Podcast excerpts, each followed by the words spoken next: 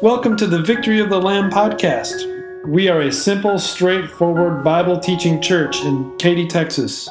If you are in the area, we'd love for you to stop by anytime. Otherwise, we hope you use this podcast to grow in your faith and be confident in sharing it with many. You can find us online at votl.org.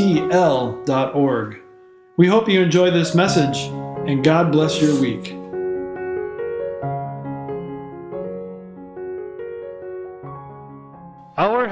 Is in the name of the Lord, the maker of heaven and earth, especially when we're thinking about life after death. What a gift God gives, offering help where we could never help ourselves. During World War II, in the days of the Blitzkrieg, one of the terrible things that happened was that Nazi planes bombed London, England, 57 nights in a row. One of those nights, a building was burning because of bombs, and a father and his son ran out of the building. And they were running towards a bomb shelter in the yard. The father jumped in. It was dark, it was night. The father called to the boy, Jump! But the boy was hesitant and scared. He said, But I can't see you. And the father said, But I can see you. Jump! And so the boy jumped right into his father's arms. The cover was placed over the bomb shelter, and they survived as they hunkered down. There's a parallel there to our faith life, is there not? We cannot always see the future. In fact, most of the time, we cannot see. But we don't have peace because we can see. We have peace because we are seen. We don't have peace because we know all the answers. We have peace because we are known by God. We see that today on the pages of Scripture as we meet Jesus having a conversation with a man who is having the worst day of his life. Yet he could hold fast because he was seen and because he was known. Here's what was happening Jesus was doing a lot of miracles. There were lots of crowds around him everywhere he went. And on this particular day, as all the crowds were around him, a man named Jairus rushed up to Jesus because he had a terrible problem. His heart was breaking more than could be described. His only child, his 12 year old girl, the apple of his eye, was dying.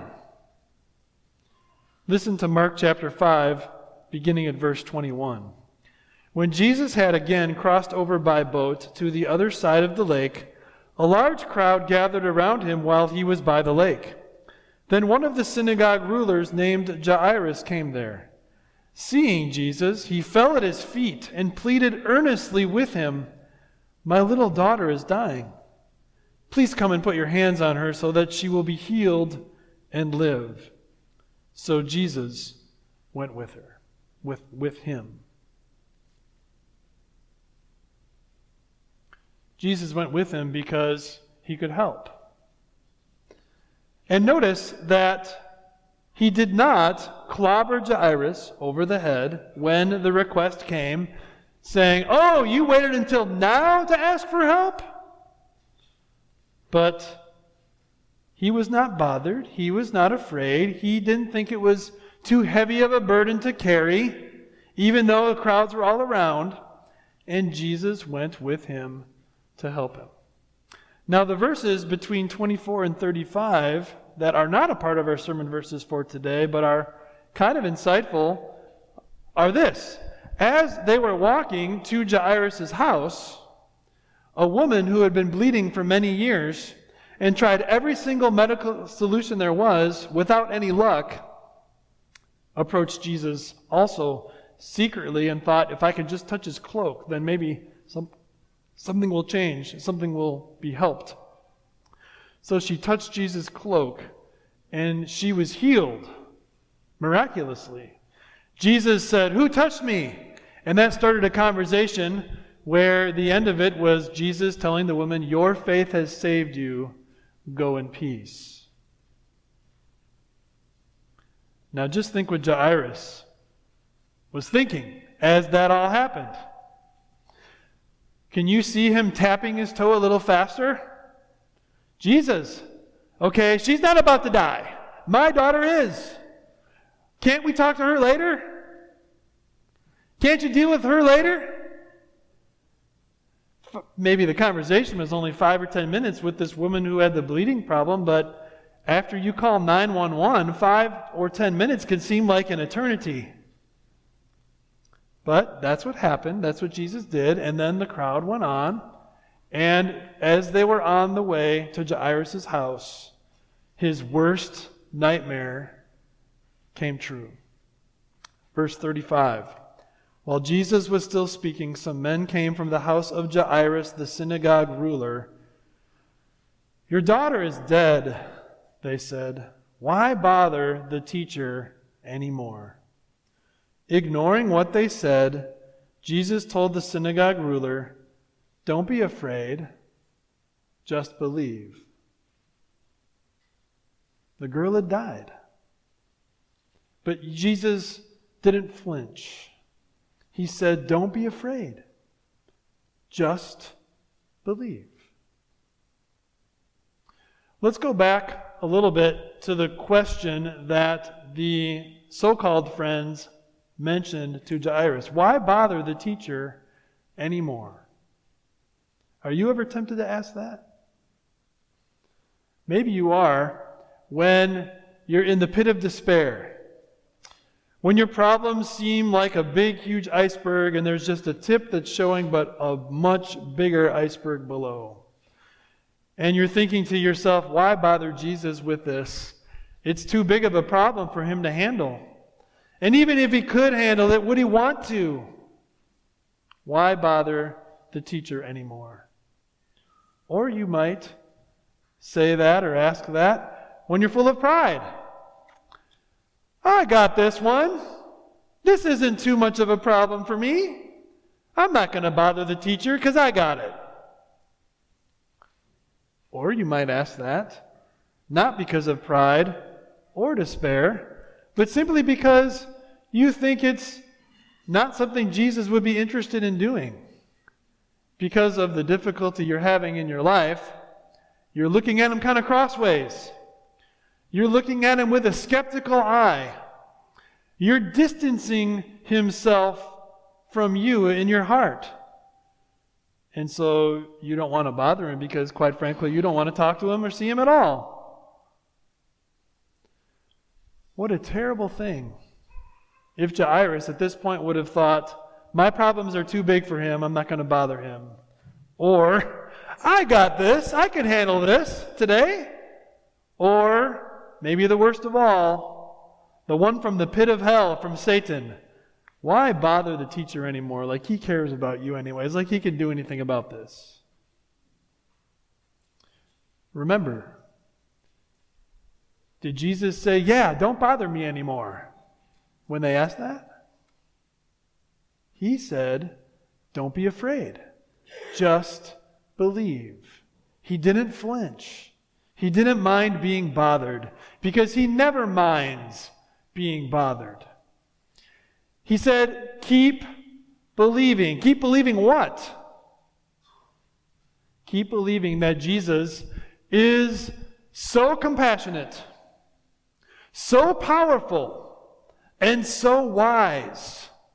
He can handle any and every problem, great or tiny.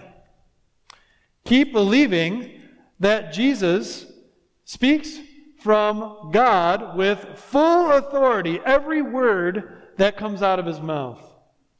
Keep believing that Jesus came from heaven to earth for one reason, and one reason only to give you life after death with God forever.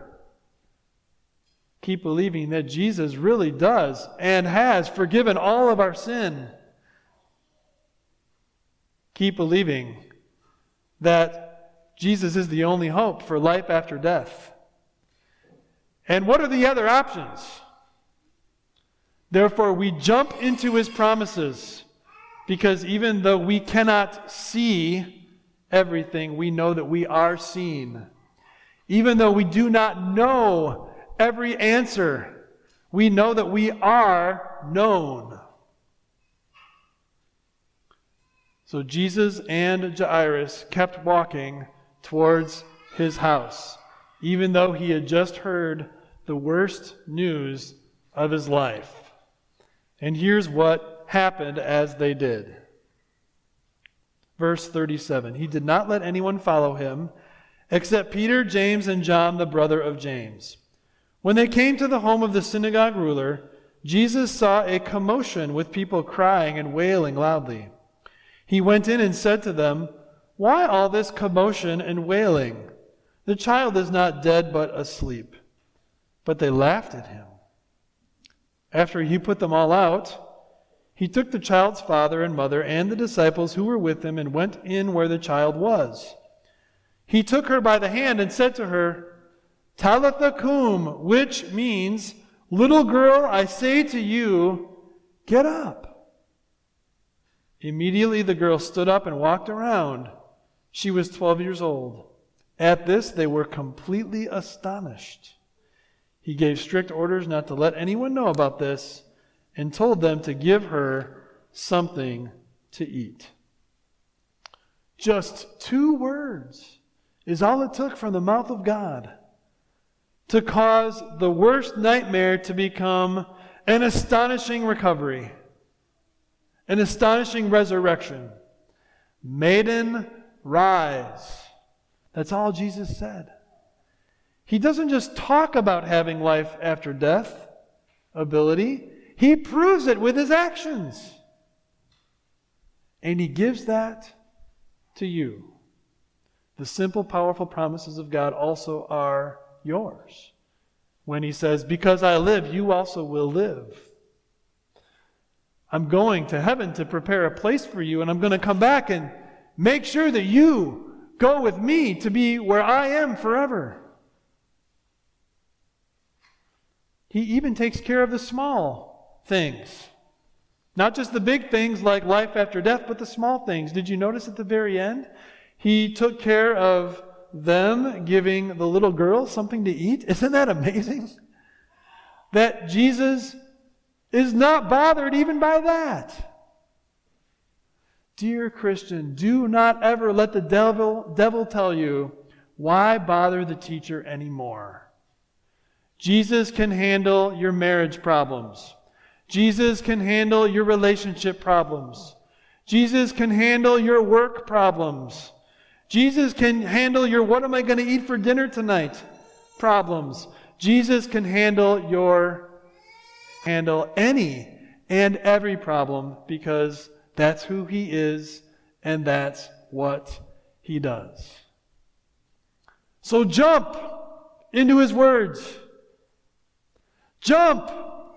You've got nothing to lose and everything to gain. There are no other options that work besides Christ. Jump. Because even though you can't see very well, you are seen by Him. Even though you don't know the future at all, you are known by the God who loves you and always backs up His words with action. The one who trusts in Him is never put to shame. Amen. Time is precious. Thank you so much for investing some of your time with us today. Could I ask you for one more favor? If you're enjoying this podcast, please don't forget to click subscribe and give us a rating. Just a few seconds of your time will help other people hear the simple, straightforward Bible message we offer. Thank you so much. God bless your day in Christ.